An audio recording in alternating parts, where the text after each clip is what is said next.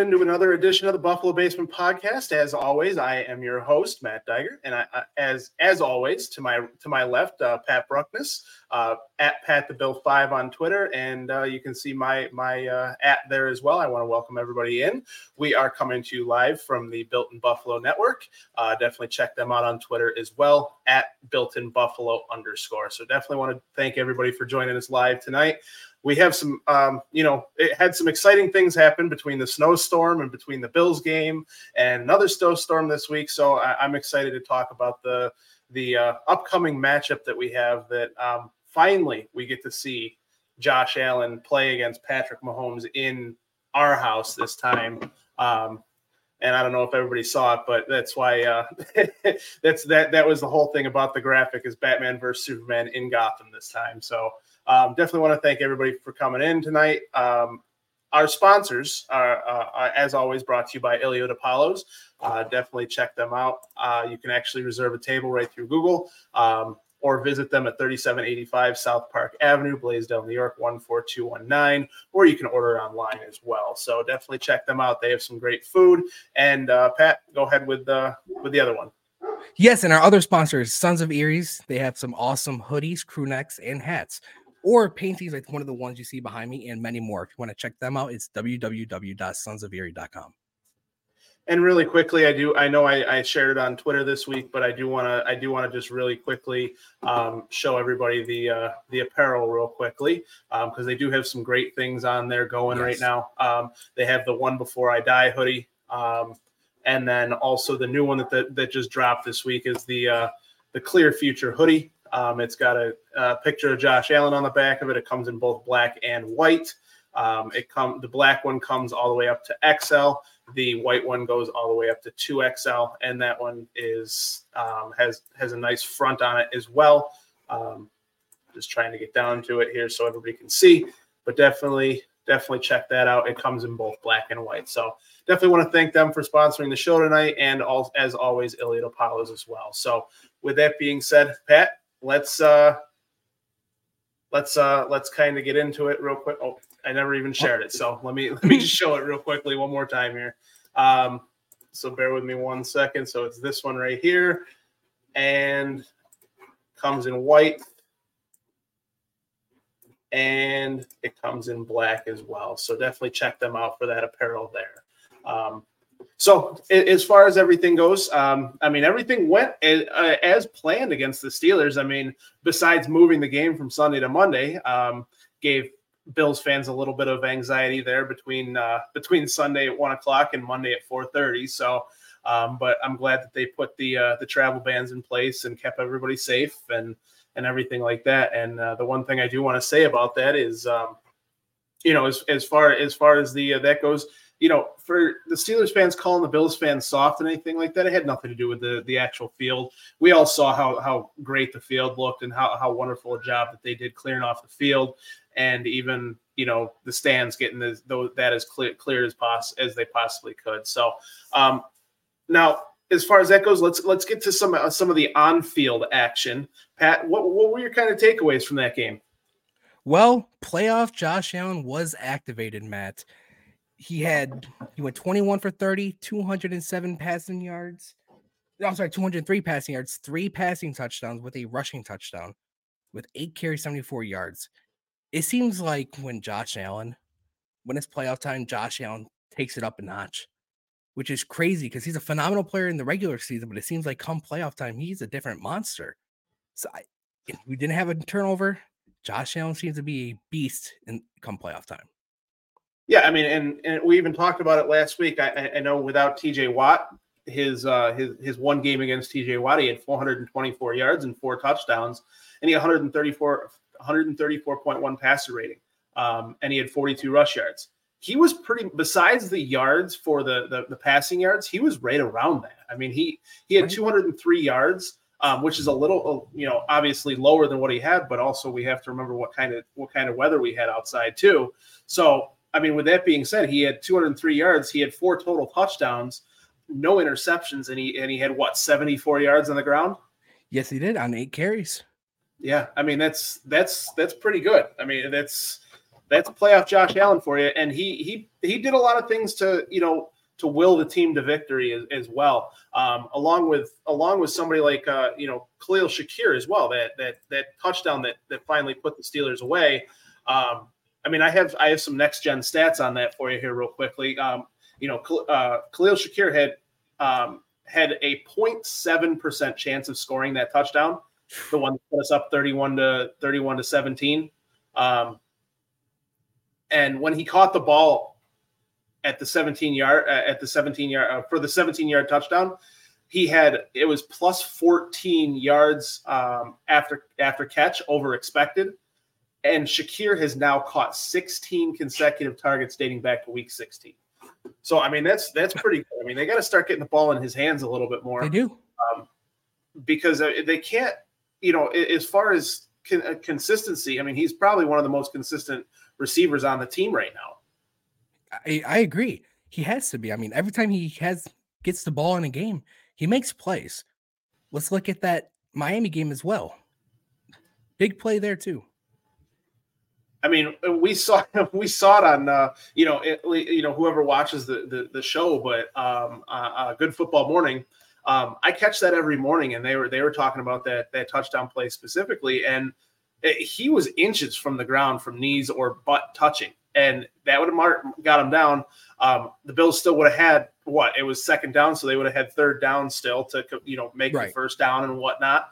But for him to make that play at that time was just outstanding. Uh, you, you, couldn't have asked for anything better at that point.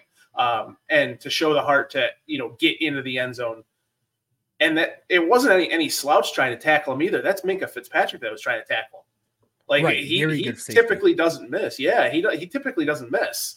So, I mean, I I can't. I hope that they you know, and we'll talk about it a little bit more uh, when we get into the Kansas City Chiefs game, but I hope they start feeding the ball him the ball a little bit more because he really is starting to come on. And one of the things that um, I did see, I, I, did see that he that, that's kind of sim- similarities to him and Diggs is they're both the same size. They both were drafted in the fifth round, and you know they're right now on the on the team, and they they it seems like they're kind of this not the same receiver, but you know as consistent you know as can be. Right. So, um, and then another great play also too uh, is Dalton Kincaid. Like, yes. I mean, as far as as far as um, as far as Kincaid goes, I mean, there's only there's only a few quarterbacks that make that throw in the NFL. Like, I'm sorry, like to put it exactly where he put it, up over, you know, up over the linebacker there and everything. It, it, that was just a, a, heck of a throw.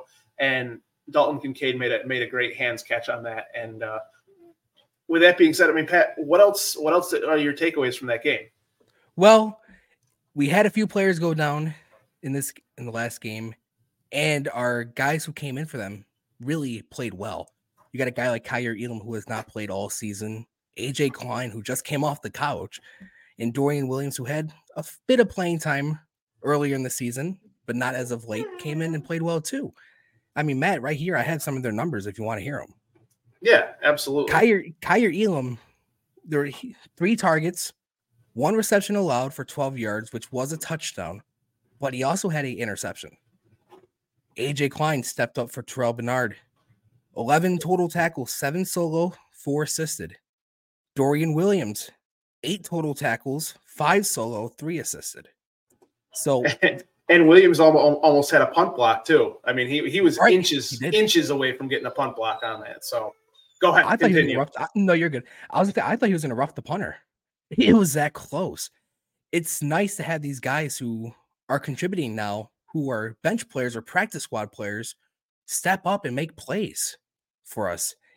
AJ Klein and Dorian Williams really shut down the running game for Pittsburgh in that second half, well, especially and that's the thing. I mean, it, you know, it, Brock just asked a question here, on, uh, you know, in our comments here from Facebook. Um, you know, as far uh, if we're concerned about Josh Allen being the only one to score a rushing touchdown, I'm not because right. here's the biggest thing that I I feel out of that as well is that I don't care who makes the play. I don't care if it, if he gets down to the one yard line and Josh scores the touchdown and finishes it off. I don't care if Josh has to run it for 52 yards into another touchdown. Like players are going to make plays. They're gonna they're gonna get into the end zone. They're gonna step out on the five yard line. They're gonna whatever. You saw it last week in the Miami game. You know, on that last drive that or last scoring drive for the Bills is you had multiple players making plays all the way down the field on that, and Khalil Shakir specifically the pass before Dawson Knox gets gets into the end zone and finishes that off. He steps out at the four yard line. Like, I mean, you, you can't ask for all these guys to always score.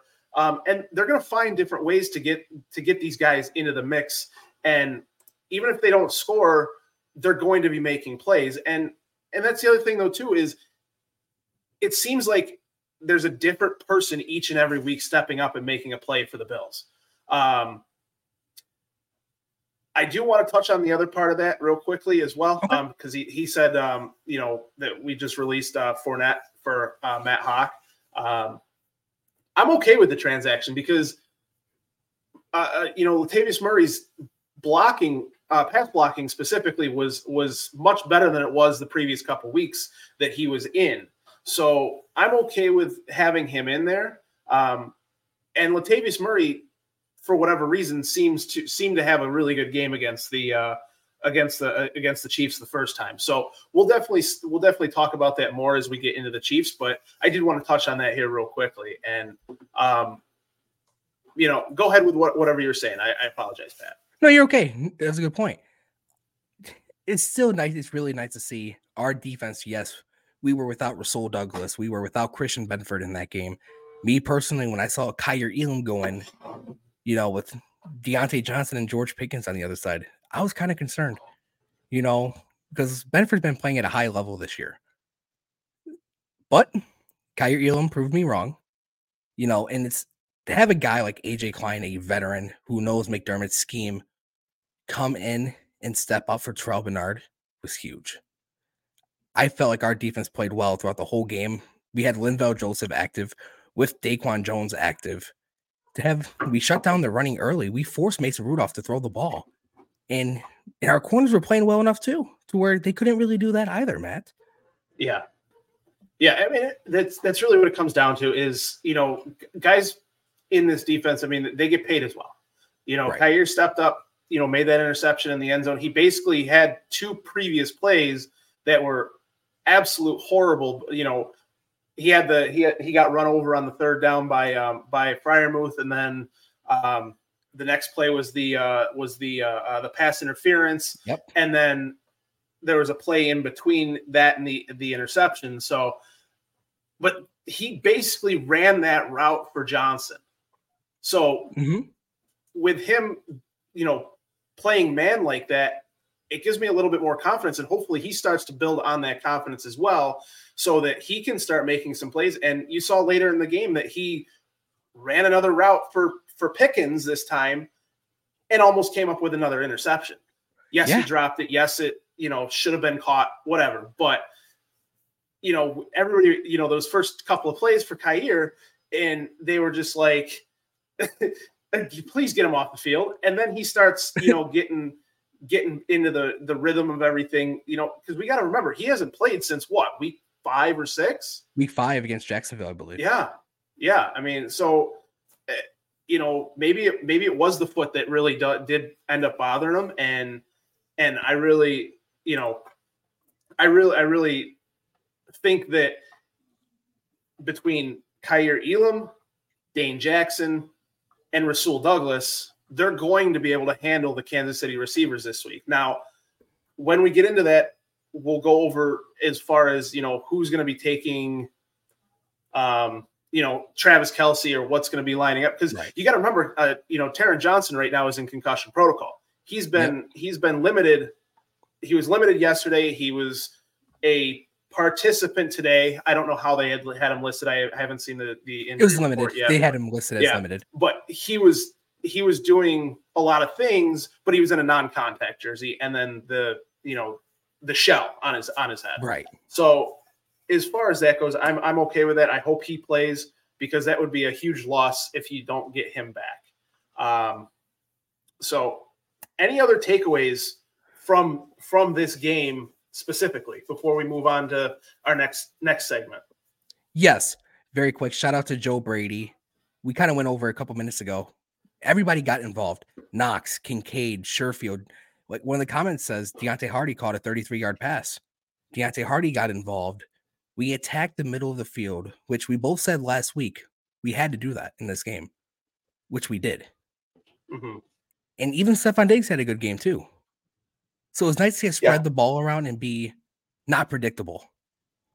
No, absolutely, absolutely. I mean, I, I, was I was very happy that they they took advantage of you know going over the middle, like we talked about last week on the show. Um, I'm, I'm glad that they took advantage of getting the ball into their playmakers' hands and and using yards after catch and things like that. And we talked about earlier with the with the Khalil Shakir touchdown.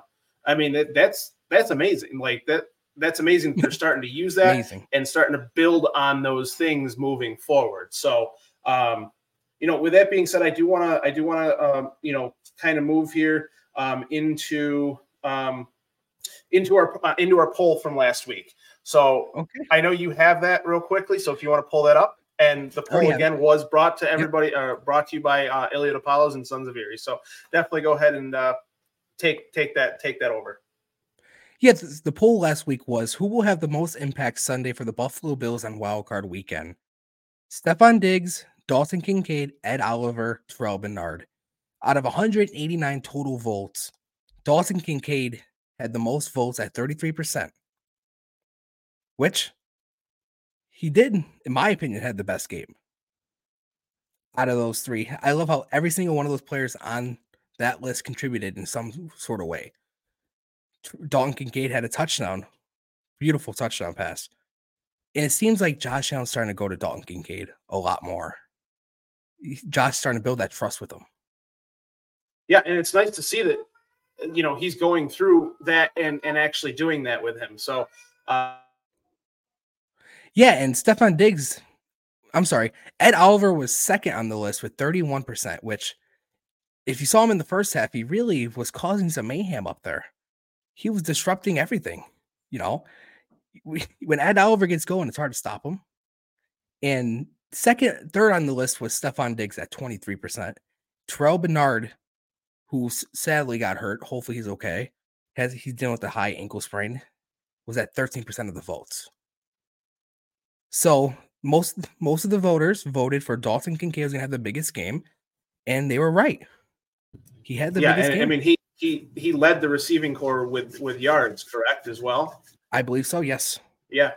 So I mean, he, he definitely had a good he definitely had a good game. Um, both him him and Dawson Knox had good games. I know I know Dawson only caught the caught what one or two balls, but one of them was for a touchdown. So yes, uh, he, makes up for it. Know, so so it, it does make up for it. So um, you know, thank you to everybody who voted. Um, we had we had another one this week. We'll go over that a little bit later. Yes. Um, you know, after we preview the uh, the Chiefs game here, so definitely stay tuned for that. Um, and uh, let me see here. Um, so the next thing I want to kind of get into here real quickly, um, you know, because I'm trying to kind of, trying to kind of move us along here through you know what we want to do because I really want to start talking about the Chiefs here and kind of previewing that. But real quickly, I do want to talk about what what has happened around the league. Um, you know, we did see some some major upsets this weekend between yes, um, you know, the the Houston Texans over the Browns. Yes. I I call that a, I call that an upset because I mean uh, Cleveland's uh, Cleveland's defense was was on all, running on all cylinders, and all of a sudden they just came in and just crapped out. So I, I mean I you know, I mean, I watched that game pretty intently, and and uh, you know, some of the plays that that they were running, and and DeMeco Ryans, you know, the way he has his defense running is just. Um, they are. I, I do want to say they are a scary team, but for most other teams in the NFL or most other teams in the AFC, I don't. I'm not afraid of them for the Bills because of you know McDermott's record against you know rookie quarterbacks, so which is actually really good. Um, Very good. So, as far as that goes, um, so we had the, the, the Texans win. We had um, we the had the. Chiefs win. We had the Chiefs win on the AFC side. Um, so it's going to be Baltimore and Houston and obviously Buffalo and Kansas City. And then on the NFC side, you had you had um, you had two two huge upsets. Yes. Huge upsets. You no longer have one of the previous Super Bowl winners in in the playoffs anymore. In the Eagles, Tampa Bay, they went down there. Um, Philly was not coming in that great. They were one for one for five or one for six yep. on the on you know on the season after they had lost to the Bills. Um, that one one win was to the Bills. Um, so and I think they finished at one for six. So or one and six uh, down the stretch there. Tampa Bay took took advantage and and they played a heck of a heck of a game. So um, I would I would I was shocked in seeing that, but also um, at the same time I was even more shocked at the Green Bay game. That that game is just wow. I mean, wow. You had you had a Dallas fan, and we found out uh, yesterday that sent a, a, a, petition or like a legal letter to the NFL saying that the the the uh, Packers, Packers cheated, it, like just absolutely crazy. I know you can find that on Twitter if anybody wants to see it. it. It's absolutely crazy the letter that that was written, and then he he actually got a letter back from from the NFL, so which was pretty pretty funny to see that. So um, so in the NFC you have uh, the first seven seed that actually beat a two seed since the playoff format had, had changed. Uh, and then you have the now you have the 49ers going against the Packers, and you have the Lions going against the um, um, help me out real quick. Thank yes. you, thank you, the, the, Tampa Bay Buccaneers. So, um, though, there's going to be some good football again this week. I mean, yes. as far as so, real quickly, Pat, how do you see? Uh, we'll make our prediction for the Bills game later in the show. Okay. But how how do you see the um, everything shaping up? Well, I do see Houston beating Baltimore. The last time Baltimore benched their starters for two weeks was in 2019, and they lost to Tennessee. You don't play your starters for two weeks and expect them to jumpstart right back to where they were. There's going to be they're going to come out uh, come off a little bit rusty, and I think that's when Houston's going to jump up on them. Then it's just going to be too much of a hole for Baltimore to climb out of. Then in the NFC side, I do see Detroit beating Tampa Bay. Detroit's at home. They fired they were firing on all cylinders in that first half against the Rams. So I yeah, do have I mean, Detroit the, winning that. The Rams held them to three points and they were lucky to hold on. I mean, let, us just be serious about that. Yeah. They they were lucky lucky enough to hold on to that game. They played really good in the red zone. For whatever reason, um, the Rams couldn't put the ball in the end zone whether it was play calling or what, but they just couldn't get the ball over the over the goal line here uh, at the end of the at, at any of their three drives, four drives that they had down in the the red zone, and they they ended up losing by one point. Um, you know, I, I just want to speak on that real quickly because I, I really think Sean McVay should have taken advantage of one of those times and at least go for it once because what's the worst that's going to happen? What's the worst that's going to happen? You're going to be down by four? Oh, I'm sorry. You lost by one. So, like a touchdown gets you seven, seven after the point point after.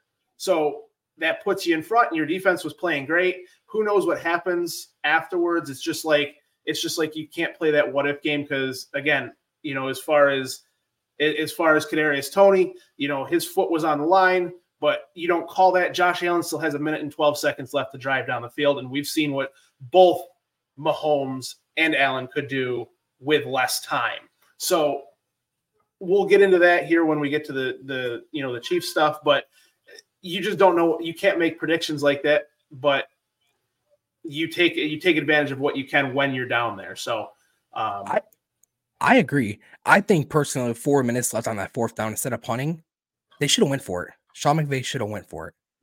You yeah know? i agree. And for the green bay san francisco game just very quick can jordan love do what aaron rodgers couldn't and beat San Francisco in the playoffs.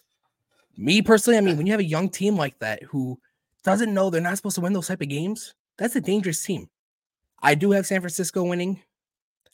I do too. I think it's going to be. I, I don't think it's going to be a struggle, but I think it's going to be a a closer game than what people think. Because again, agreed. San, San Francisco did the same thing Baltimore did. They've not had a player play in the last three weeks. And you know it's tough right. to kind of, tra- you know, I know these guys are in the, you know, tip top condition and everything like that, but you can't sit down for three weeks and go into practice and and do the weight room and stuff like you can't get live football action from from that those those specific points of view right so you gotta you, you gotta take what you can uh, but you basically not had live football action for the last three weeks by the time I mean, they're playing. you can't simulate game speed in a, in a practice. You just can't. No. No you really can't. I mean and and you know and that's one of the things that I think that you know, flipping over to the AFC side, Houston may have a little bit of a problem with is is is Lamar Jackson because again, you can't replicate that in practice. You don't have right. somebody that's that you know is running like running like Lamar Jackson does and things like that. You can replicate it as best as you can and kind of work on your plan, but you know, we'll we'll definitely see what happens in that game as well. I personally have Houston winning that game as well. Um, and I also have the uh, the uh, the 49ers beating the uh, the Packers. But again, I think it's going to be a lot closer than what what most people think. So, um, with that being said, I do want to um, I do want to kind of move into uh, the stats that you had pulled up before we uh, before we do start going over the um, the Kansas City uh, Kansas City Chiefs preview. So, yep. real quickly before we do that, though, um, I do want to go into our poll this week. Um, Let's do it from uh, you know, and again, that that was sponsored by Elliott Apollos and Sons of Erie. Definitely check both of them out.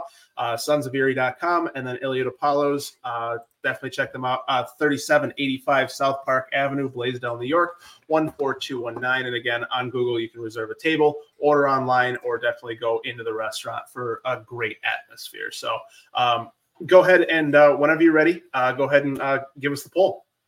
Yes, the poll for this week was which Buffalo Bills defensive player will have the biggest impact in the upcoming showdown, Bills versus Chiefs? Ed Oliver, Rasul Douglas, Leonard Floyd, or Jordan Poyer? Out of 339 total votes, Ed Oliver was number one in votes at 47%. At in second place at 38% was Rasul Douglas. We don't know if he plays. He did say he was going to play. Leonard Floyd at 10% and Jordan Poyer at 5%. Me personally, yeah, I, I voted for Ed Oliver. I voted for Rasul Douglas because I mean, just coming out of the horse's mouth that he's playing. He said he could have played last week, but he felt like he was he, he was angry that he was held out of that game. So um, definitely hope to see him back this week. Um, you know, and, and definitely going to be it would be a leg up um, for for the team. So um, but yeah, I mean, as far as that goes, I mean, I think I think both Rasul Douglas and Ed, Oliver kind of, I, I want to say, not necessarily work off of each other, but if Ed, Ed Oliver's having a great game, you should probably see Rasul Douglas or any of the the you know the defensive backs having a great game as well, right? As long as they right. can hold you know hold coverage. So. Um, and another one real quickly too that I want to touch on here, here real quick from from the previous week is it looks like um, looks like Von Miller's back to back to form a little bit. Yes. He even said today that he feels like he's back. So, which is we'll definitely we'll definitely see. Yeah, go ahead. Which could be scary. You know, if Von Miller starts playing like Von Miller before he tore his ACL last year, this this could really help Buffalo make a deep run into the into the playoffs into the Super Bowl. I mean, we saw him against Pittsburgh last week. Those like last like three or four plays, he was constantly in the backfield. The one time I thought he had a sack. I thought he did. Then I think Ed Oliver ended up getting the sack.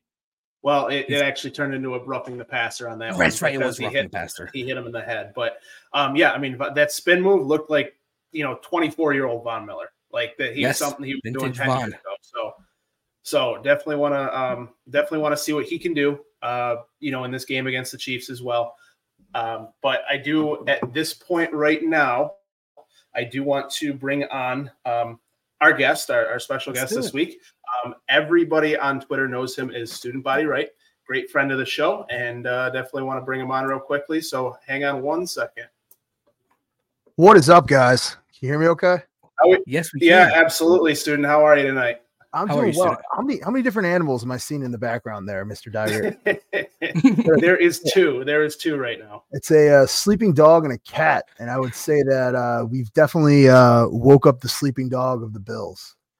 Yes, Uh, yes. I yes. mean, this is this is kind of a magical magical run, and uh, and it seems like they're they're playing efficient and with purpose, uh, angry purpose. And if you guys want to lead to it, I would think that starts with maybe our healthiest group, the D line. The D line has to be game planned for. Uh, They have to be respected, and I kind of think one of those big things is uh, the guy we signed for all the big bucks, Ed Oliver. I mean, just the strength, the the push pull. Um, he might see some reps against uh, the most penalized uh, guy in the NFL right now, uh, Jawaan Taylor. Have you guys seen that? Yeah, Yeah. that's crazy. yeah, I mean, the, the Yeah. senseless, uh, the senseless uh, callback, you know, uh, on that KC touchdown. It's like, man, you got to play with some discipline. And uh, when you get worn down, your mental faculties, you know, kind of in the game, kind of go by the wayside. And that is, uh, I think that might be some easy pickings for us because you know their interior three, they're going to play cohesive and they're going to play hard. I mean, and one of the things that I think you know the big cat Al- Ed Oliver brings, you start taking control of those offensive linemen by force. There's a lot of free hands to bat down some balls, which I don't know. We got some lengthy cats out of Rousseau, you know, out of Epenesa. Might not be the tallest, but they were drafted for their measurables, their reach. And you can get some balls batted down versus a very dynamic quarterback. And anything to disrupt the flow is is going to be paramount in this one. and we saw it last, uh, especially you know last last time we played the Chiefs is what was it fourth play in AJ Epenesa jumps in the air and intercepts the ball, and Yeah. unfortunately he fell on the ball and got injured. But I mean it, the you know he's what six six six. Um, is not. six- Epenesa, I think he might be listed a little taller than he is because I've I've had the fortunate capacity capacity to be around him, and you know I'm a big cat. I'm six three, and I wouldn't say you know he's going to be stealing my lunch money if we're in the play yard. He's he might be six four, but you know, just watching some of those guys grow into their bodies, like Epenesa, you take a kid, you know, kind of skinny, much like Rousseau, and you give him proper training table, proper nutrition it leads me to be, uh, believe that a guy like Kincaid, who is pretty raw, I mean, a guy like, uh, you know, he, he played a bit of his career at the one double A level. Shout out one double A. Uh, but uh, you get him, you get him on the training table in in one of the best like weight rooms and one of the best, you know, uh, training staffs out there. Who's to say that he's not going to mirror a Spencer Brown in terms of bodily growth and you know letting their athleticism athleticism shine through? Uh, mirror uh, Rousseau, mirror Epenesa um, because you know this is what we do in drafts. We we we we draft for a couple core qualities, and one of those is coachability and the ability to be developed. And I think we've done a core, fantastic job of uh, uh of drafting for development. I think you're seeing that with such a robust D line. Yeah, I mean, it, you you already you see it every single weekend at, at at Oliver, and that's one of the things I wanted to, you know, I have a couple things I wanted to ask you, you know, tonight. Yeah, sure, uh, absolutely. while while we're on the show. But um, one of the things was uh, was about Ed Oliver is you know how is he you know getting pressure on the on the quarterback when the previous four years it hasn't looked like he's done that. Is it more you know strength? Is it more you know he's now more into it? Is it more he wants to go out and prove people wrong? Well, you know, I'm I'm not a big uh, you know, underlying motive guy. You know, these guys are the in the NFL not to prove anything but to their God and to their self. You know, they're out there balls to the wall every day trying to show up for guys that they spend 8 months out of the year with. You know, there's nothing more important than to prove the guys you go to quote unquote it's overused adage battle with that you're reliable and that like you can play within the system of uh, of of what you're told to operate. But I think one of the core things that they do really well out of their nickel personnel is running D line D line games. They run an like an incredible ram stunt package. They run an incredible dart scheme, and uh, I thought it was kind of interesting. And I don't you don't see it that often. You know that uh, that that big sack that that pushed them right out of field goal range for the Steelers. They're running double swim moves you have a interior tackle. If it, you know if the edge wasn't going to get there, the the interior was because uh, they play with length and they play with purpose and within uh, a scheme. Say what you want about Eric Washington. You know, say, you know, the, the rotation, you know, I know people have had dust ups and end up leaving, but he has a strong command schematically about what works, whether it's push pull. I don't think we run a ton of twists, pinning your ears back and going to get it.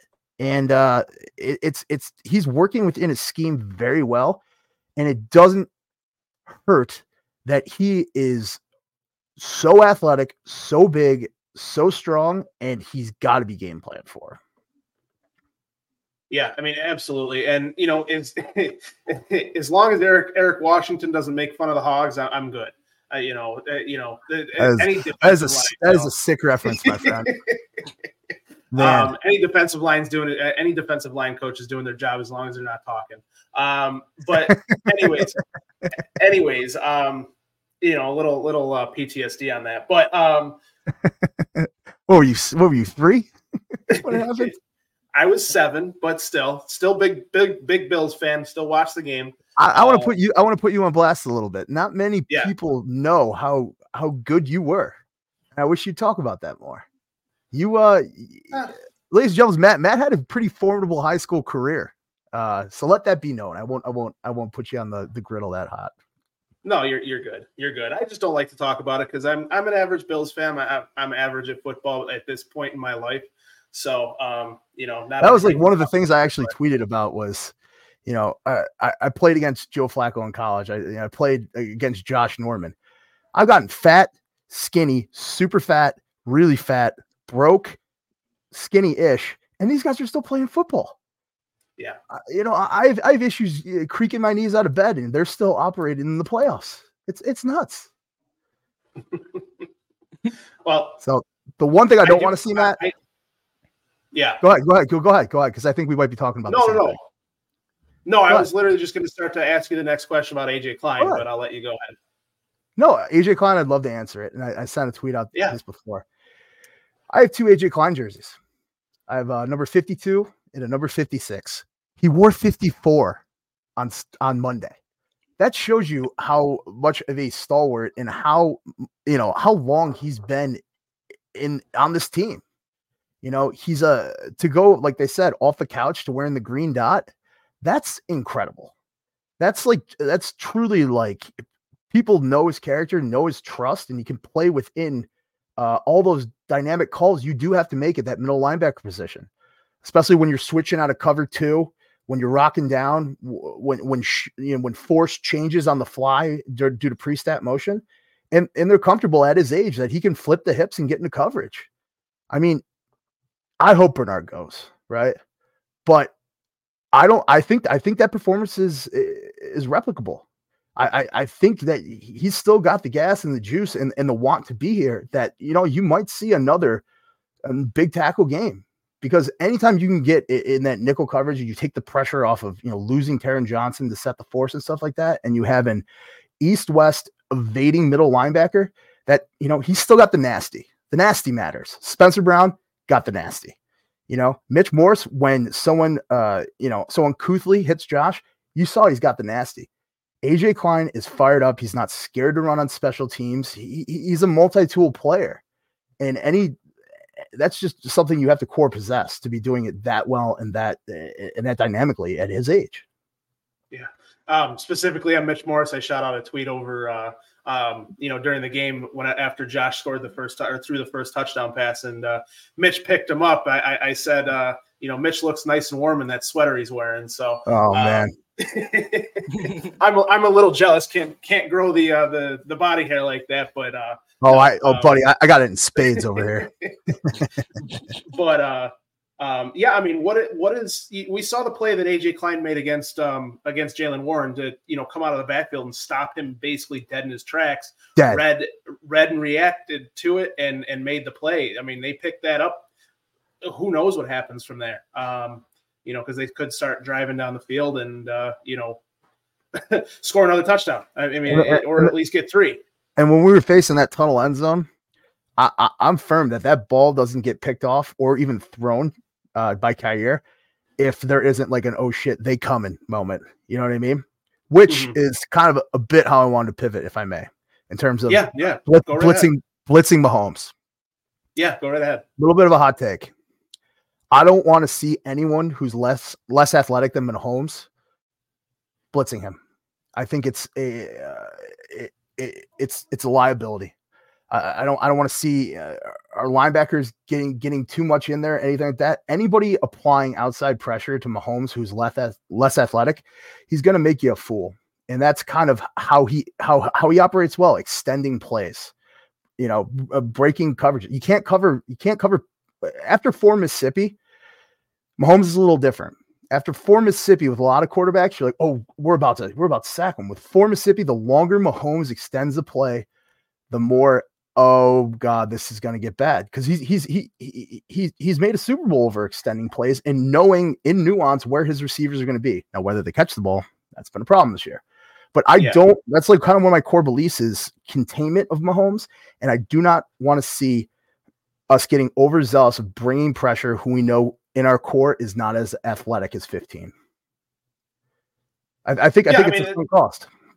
Yeah, I mean that's that's exactly you know that's exactly right. And you know as far as Mahomes goes, I mean it's the same thing with him and Josh Allen. you know, you know Batman versus Superman this week. You know, it, it, you know pick pick one. Um, you know, yeah. one and two, one and two in the NFL, and that, that's the thing. Just like you said, you you wait those four four seconds for Mississippi, and you you expect those guys to be you know popping out from in, their in Mahomes red jersey, or you expect to see the 15 pop out from all the all the pressure in the pocket, or Josh Allen, you know, evade evade the pressure and make a make a throw down field, or make make a throw like he did again against the Chiefs to Latavius Murray, where he's falling out of bounds, and you know, if Murray catches that more cleanly, he he could still be running. So I mean, it, these are these are two of the best quarterbacks I will say that we've probably seen since Brady and, and Manning. Like, and, and I don't like to make that comparison because they're not there yet. But those two specifically are probably the best quarterbacks that we've seen since then. And both of them are head and shoulders more athletic.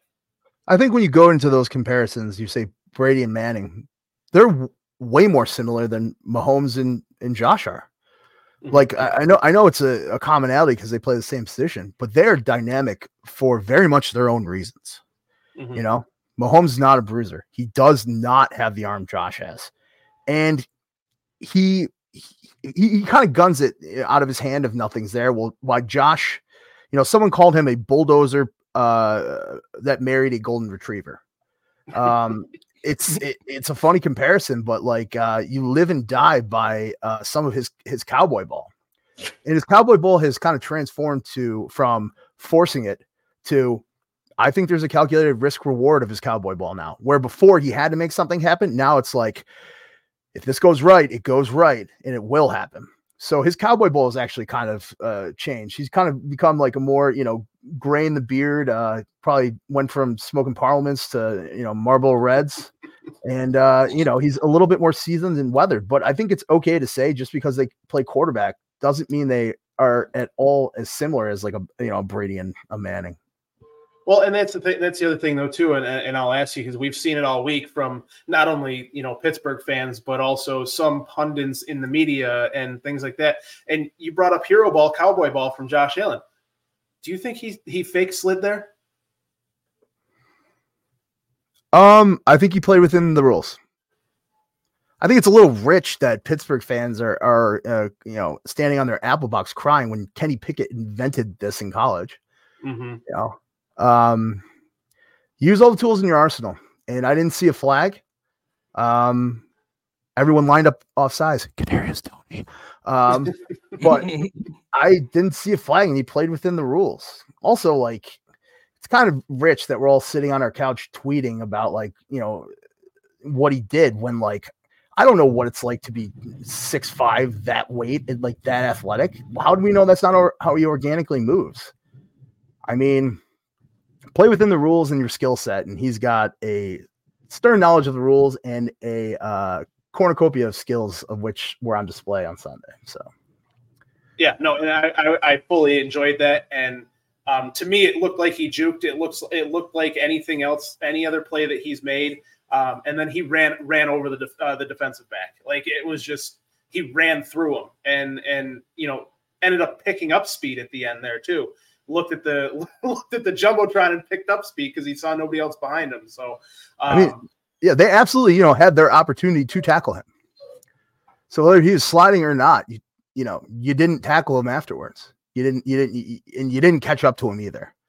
So uh, I mean, to say the reason he he, he you know he went off like that is just I think disingenuous. You know.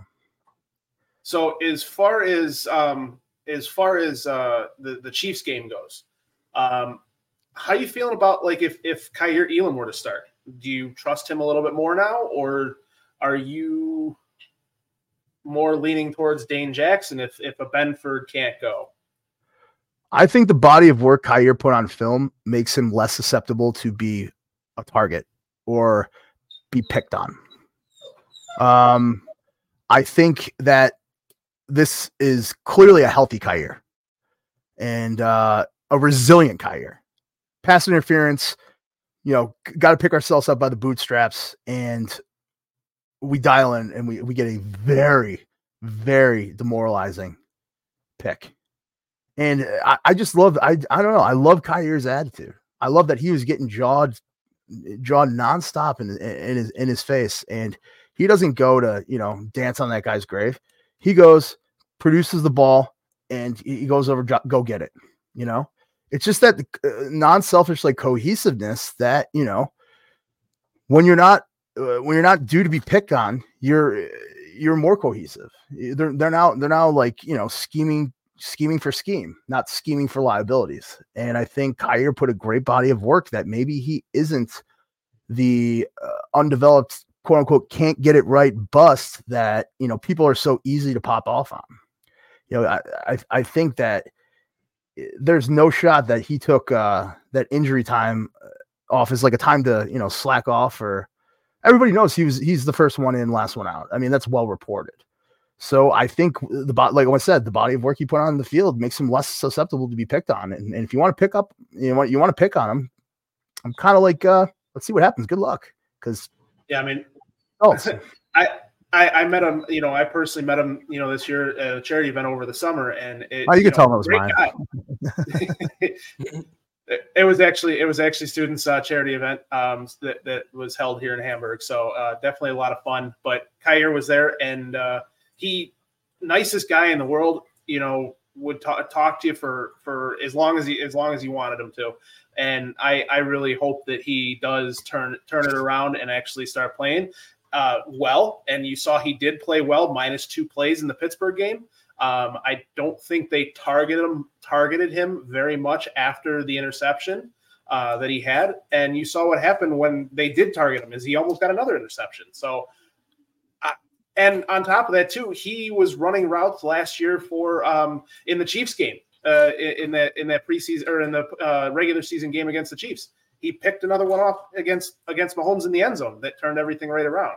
So, I mean, it, I'm excited to see what he can do, um, fully healthy, because as far as it goes, is it really does show that something was bothering him earlier in the year and they're not just throwing him on IR after week six. To it didn't feel like lack of effort. It didn't feel like yeah. he, uh, you know, it didn't feel like the mentals were off. Although there's something to be commended about his mentals, to be mm-hmm. to be like kind of you know, all these expectations and they're not quite met, and then to be sidelined by you know a residual industry or injury, and you know for him to pick himself up and kind of be the guy in a couple key moments, that kind of tells you, uh, you know, the resiliency of which he has. So, Pat, what do you, uh, what, what what's your pulse on uh, on two four Kaiir, I felt like he had a very good game against Pittsburgh. You know, he wasn't. He finally was not hurt. He was fully healthy. He only allowed what one reception for twelve yards. Yeah, it was a touchdown, but he also had an interception. So I mean, I felt like he had a very good game. George Pickens did not pick on him like how he did last year. And I feel like, you know, if he has to play against Kansas City, he will do his job. And if he has to go up against Rashee Rice, MVS, he will do his job. I mean, that's pretty damn well said. Thank you. Now, I do have a question for you, student. Tell me. If a guy like Dorian Williams has to play in this game, how much of an impact do you think he can make? Thanks for making it easy, homie. Dorian Williams needs to trust the call that comes out of the green dot. He needs to trust that his safeties will fill the alley. He needs to trust on cloud force. He needs uh, he can he can rock down and play with a little bit uh, more zealousness, but not out of scheme. Sometimes when the moment gets fast and big, you know, when the Chiefs get going, Chiefs get going, you have to think in your head, what is being placed in front of me? What is my assignment? Where is my support? That's what it is. What's the force? Who who has to turn the play in? It's either it's three things. It's cloud, it's backer, or it's sky. Cloud, the corner has the force, meaning to spill everything in. Backer, that means your uh, inside linebacker has the force, spill everything outside. Or the safety has to get to the alley on the double to turn everything inside. If he can put everything in front of him and take a pre snap moment about what is my role within the defensive call, we're cherry. Kid's an athlete, right? You know, am I am I saying that we're he's going to get the call? You know, to, to do a shadow rock? Probably not. But we're not going to put too much on his plate because we realize that we have a very, very, very dynamic two guys behind us, Hoyer and Pied or Hyde and uh, Poyer, Poyer Pied. That'd be a sick, whatever. uh, and uh, and our defensive line they're gonna they're gonna they're gonna define alleys they're gonna define uh, gap schemes and i i would like to think that uh, we're gonna make it a, a, touch easier if he has to play on him but we won't uh schematically adjust for his presence on the field. So, did that answer your question a little bit? Yes. No it did. Thank you. Okay. So my my other question is who how do you think that they um i know that he hasn't had that great of a year this year or you know in his standards. Um, but how do you think that they stop somebody like Travis Kelce with with a Bernard who is your coverage linebacker out, or um, you know Dodson may play, but is he going to move? Would he move to the middle? AJ Klein plays the weak side. How do they how do they kind of handle Travis Kelce in that p- position? I caught myself staring down like at my keyboard because I have so many thoughts on this. So, um, let me break it down something palatable. Okay. We'll go with the uh, the best dynasty ever, the Patriots, right? Who do you think is most analogous to uh, Travis Kelce in terms of who Tom Brady's guy is? Gronkowski. Yeah, Gronk. It's not. It's Julian Edelman. The body language, the absolute synchronization that if a play breaks down or the second and third read isn't there, they know where each other's going and they're going to find the seam. That was what Edelman was to Brady. And that is what I think Kelce is. Now, the reason he is kind of like Gronk, and I shouldn't have sunned you because he's an athlete. If you you press him vertical up the hash in like a cover two, uh, if if you're not like on your horse, he's he's gonna he's gonna be able to catch some balls. But I think uh, some of uh, the biggest fear I have is the Edelman effect of they're so in sync. They're so in sync, man play breaks down, it's almost like a nod means this, uh, a hand motion means this, and that's kind of what made those Patriots great is is a breakdown, uh, things like that. But they he does have the body type of Gronk, where you, you press vertical in a, in a cover two, like you're gonna I'm gonna straight up have a bad time, you know, because uh, you know a play then you have to account for play action if he gets that uh, a field, uh, you know, uh, the RPO quick dish. Um, that is my fear with Kelce. Not not um it, it, it's when that play breaks down. It, it, it's a all encompassing fear because back to the four Mississippi thing. You know, a play breaks down, coverage breaks down. You, you, you can't expect them to cover them forever. You know, after four Mississippi, whatever coverage you're in, unless it was man, uh, it's it's going to be a, a, touch of a free for all because you, you you can't always contain your your area and your space because things break free. So that is my fear with Kelce. Yeah, and that's that's um so as far like I was watching some stuff with uh, Dan Orlovsky today, um, personally. Um, you know, just gaining more football knowledge as we go here. Um, but he was he was showing a lot of the a lot of the different things that the that McDermott was doing as far as disguising coverages and how he would have somebody drop, you know, it would be one high safety look and then somebody drop the you know Taron Johnson would drop back into the safety and and uh, Hyde would come across and and you know we saw that on one of the plays where Mason Rudolph threw it, you know thought his receiver was going to be in one place and had to fit it no place. So as far as the defense disguising, you know, against it, do you think that that gets to Mahomes, or do you think that he's seen enough by now that it's just not going to be that, that they're going to play kind of straight up, just go get Mahomes? He's he's he's seen enough. That is a brilliant point, but um, I see a touch of frustration a lot with Mahomes. Um, I this is it's it's dumb to dump on players, but like they're a team that sometimes in in big moments lacks mental focus. Um, and for him to be doing so much, to be so great, just to get the opportunity to get that ball out. Uh, thank you, Kevin Sari. Um, what was I, I saying? I thought you I thought you thought you'd enjoy that one. Um, no, I enjoyed nothing that... about him. I'm just kidding. Kevin's um, a homie. Um, I you're saying uh, how fast he can get the ball out and what he's what he's seen. Yeah, he's seen a lot, but like they have a, the Chiefs have a problem catching the ball. They, they, they have they have a problem. Uh, I, I believe sometimes with focus. Um, the quips about you know this has to be the Taylor Swift curse. You know, with with you know him dropping balls and stuff like that. I've never seen this amount of drop balls out of uh, Patrick Mahomes' offense. You know, and cold conditions are not going to make that any easier.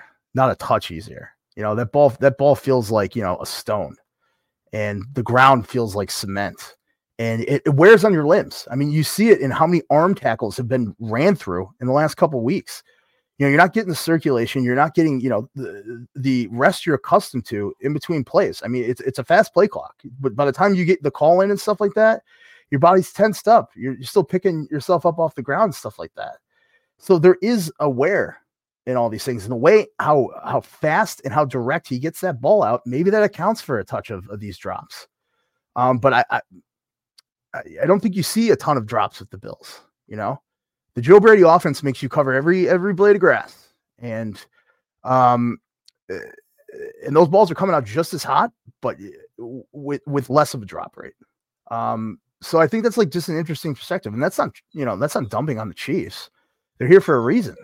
But like the better they do that, the more fearful I am, and the worse they do that, the more comfortable I, I, I am with our, our, with the disguises, with with with with us taking a, a, few liberties as to as to who who's coming where.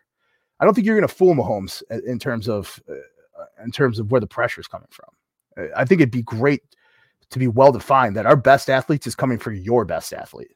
I think it's a uh, it, it's a pulpit to, to, to send a middle linebacker to and think you're going to get a great result. But if if you bring a corner like a, a, a rock or even a rock safety, right? If you take away that and he's got to scramble, you got some big bits going up, and he's going to take away a lot of a lot of visual throwing lanes. Okay, that's that's what I think. Yeah, I mean, switching over real quick to the offense here. Um, you know, you you touched on it a little bit. Is is uh, Joe Brady makes you cover every every blade of grass, and I think that's what a lot of us have been waiting for, especially with as much talent this offense has on the on the field between James Cook, between Stefon Diggs, between even somebody like Deonte Harty who got open. You know, has been getting open more. You know, he caught a 33 yard catch last week. You know, some stuff like that is definitely something that you you know we all have to you know take into account as we're watching as we're watching the game.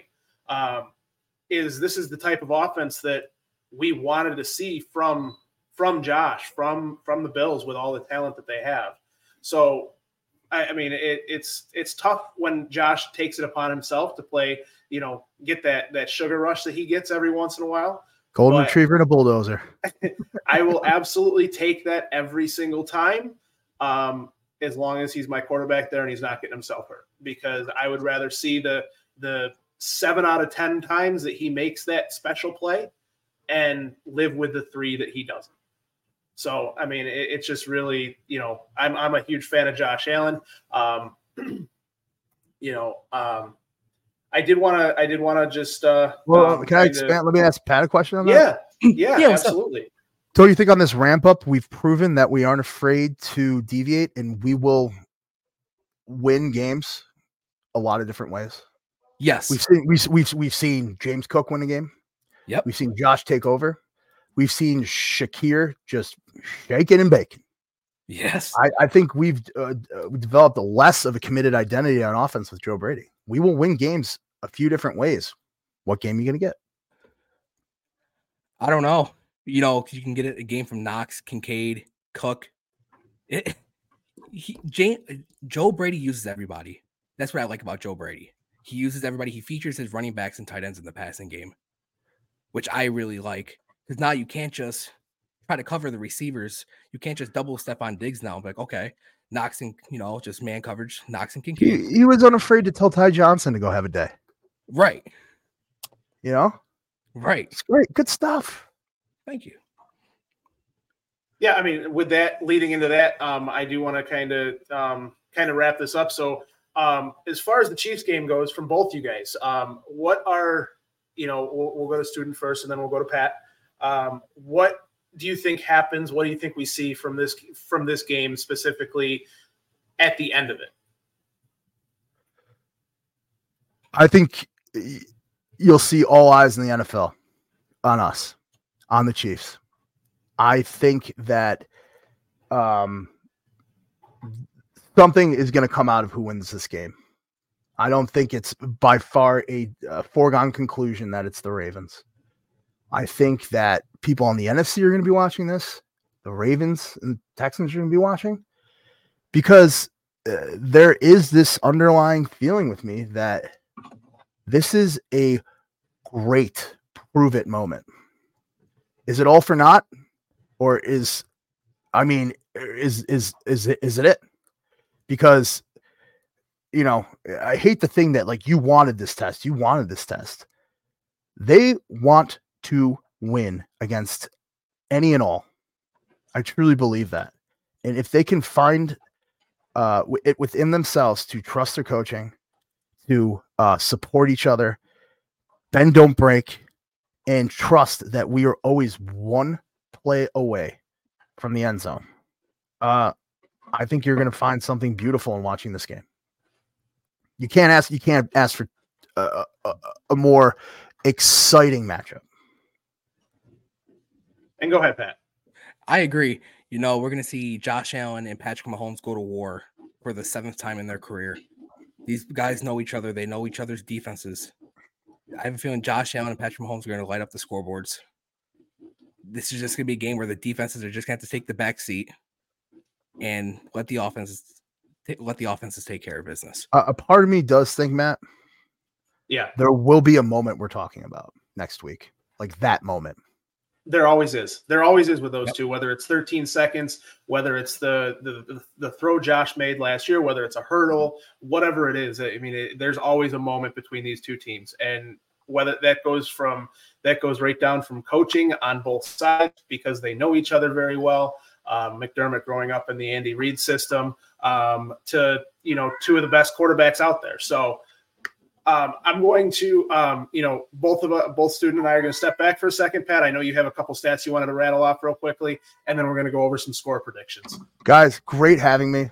Truly, truly love being here. Did you want me to stay on? St- chill? What do you want Yeah, to do? no, yeah, yeah, No, Stay yeah, right where we are. Yeah. Okay, well, the, the ahead, old dragon, the old, the old dragon's got to uh, relieve itself. So I'll be back. Take your time. Take your time. Yeah, so I broke down the Josh Allen numbers and Patrick Mahomes numbers in their six games combined. Both of them have a three and three record. This is basically the tail of the tape, Matt, like we were talking about earlier. You got the blue corner and you have the red corner. This is the tail of the tape. Josh Allen and Mahomes are both three and three against each other. Josh Allen has 134 completions on 220 attempts, 1,615 passing yards, 15 passing touchdowns, three interceptions to go along with 59 rushing attempts, 321 yards, three rushing touchdowns, which comes out to 18 total touchdowns. To where Patrick Mahomes, again, is three and three against the Buffalo Bills, 166 completions on 245 passing attempts, 1,809 passing yards, 14 total, 14 passing touchdowns, five interceptions, 35 rushing attempts for 200 yards, one rushing touchdown, and 15 total touchdowns. so these two guys ball out against each other. You know, Josh Allen always plays good against the Chiefs. Mahomes always has good has always has a good game against the Bills. So I broke that down to a per game average. Josh Allen, roughly, this is on average, 22 completions for 36 attempts, 269 passing yards, three total touchdowns. Where Mahomes is you typically 27 completions, 40 pass attempts, 301 passing yards, and two touchdowns per game. To go along with Josh Allen's nine rushing attempts, 53 rushing yards, and Mahomes' five rushing attempts, 33 yards. Jeez, oh yes yeah, I mean they're they're a lot closer than than people think, and and you right. you hear people like Nick Wright standing, yeah. you know, standing on business saying Mahomes is so much better than Josh Allen and and everything like that, and and we'll we'll see this weekend. I mean, we'll definitely see this weekend. We finally got what we asked for. Um, you know, having the game in in Buffalo, we finally got that. You know, yeah. thank you to the Raiders for that. Um, for beating the Chiefs. yes, thank um, you. Damn, it feels good to be at home.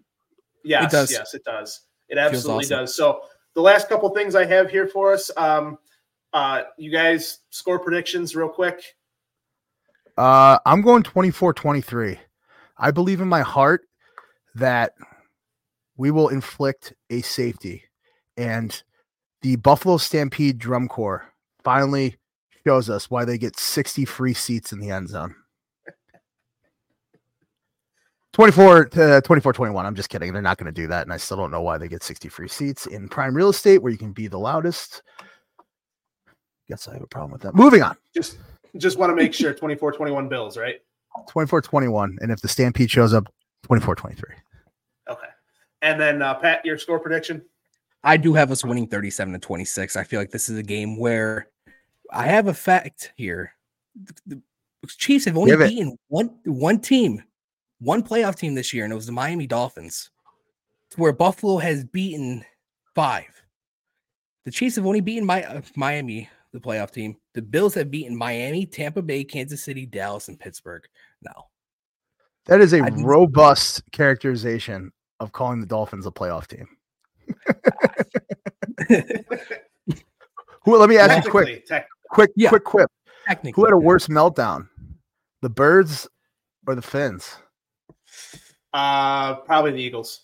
One and six in the last, you know, however long after being ten and one. That's I think that's a little bit more than than you know losing out on the division. But what do I know? No, I agree. I think it's definitely the Birds. It's definitely the Eagles. Yeah, I mean, I want to um, say that I want to say the Dolphins, but I should probably stop formulating opinions about teams based on how their fans act on Twitter.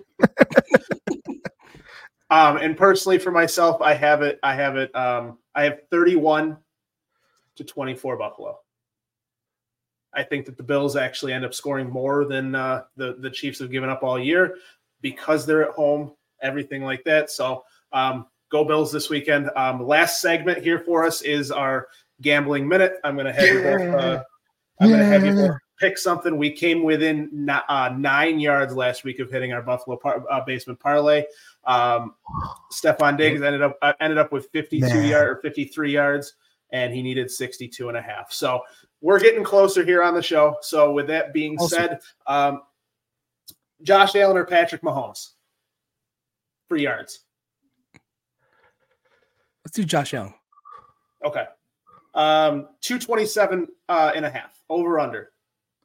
Over. Over. Okay. Uh, we'll move to receiving. You have Cook, Diggs, Kincaid, Pacheco, Rice, Kelce, Watson. One each of you guys give me one. And this is for what?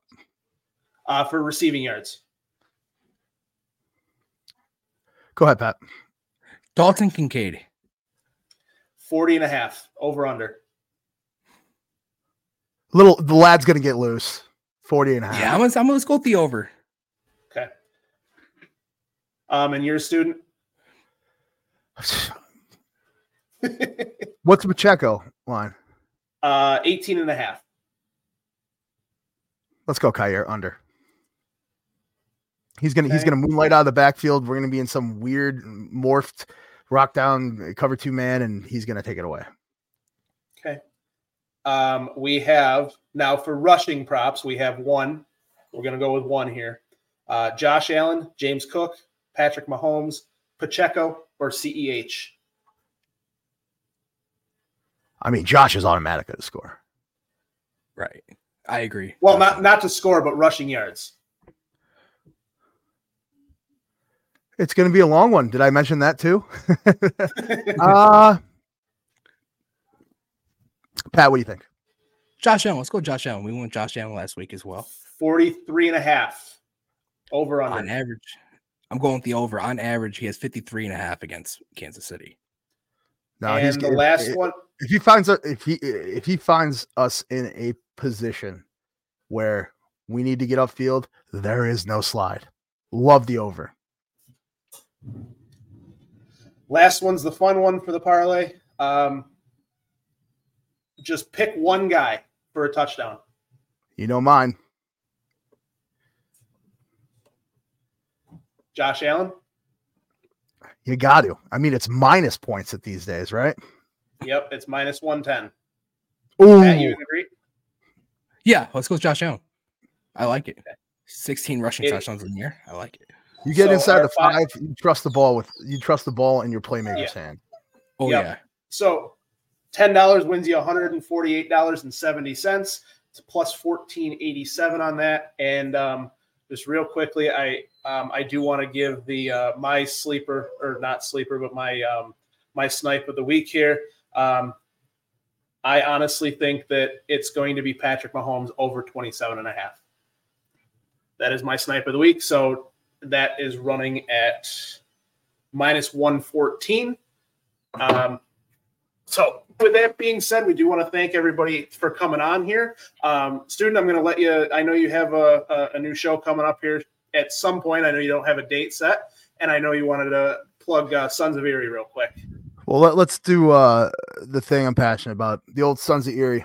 Uh, started this, uh, started this uh, out of COVID, uh, you know, maybe out of boredom. Um, I partnered with a great guy, incredible artist, um, and you guys have supported the heck out of us, and that's that's one of the reasons why I, I love.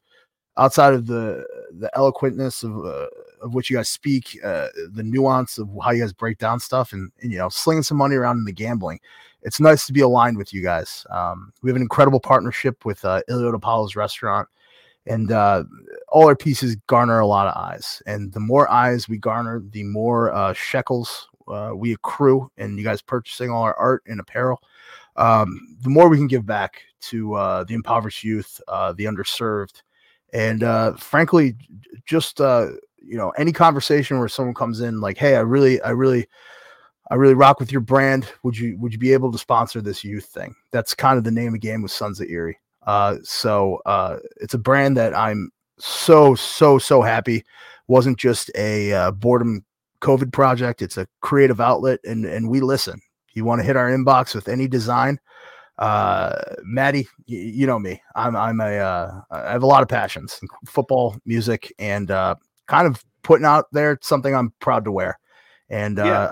I think you guys would be too if you check out some of the offerings we have and know that it empowers uh, us to do some really good things for people well, that really kind of just need a mm-hmm. need a good thing to go their way. So that's the only thing I want to plug. Uh, and truly appreciate any patronage that comes our way. Oh, absolutely. And I did uh, did show everybody that, that's watching tonight. I did show them the new drop that you had earlier this week. Um, that was also a tweet on on uh, the Buffalo Basement uh, the Buffalo Basement Twitter page as well. So that is an awesome, awesome shirt. I love the design when you sent it to me. Um, I'm going to end up buying one here shortly myself. I'm a big hoodie person myself. So definitely um, thank you for that. And uh, uh, definitely thank you for coming on. And uh, really a um, pleasure. We'll, we'll, we'll uh, have you on, have you on hopefully during uh, during draft season and uh, potentially uh, when we make another announcement here shortly about um uh, with Ilio DiPaolo. So um, fantastic, definitely want to thank you for that. And uh, everybody have a good night and uh, go Bills. Everybody go Bills. Go Bills. I love you, Kevin Masseri.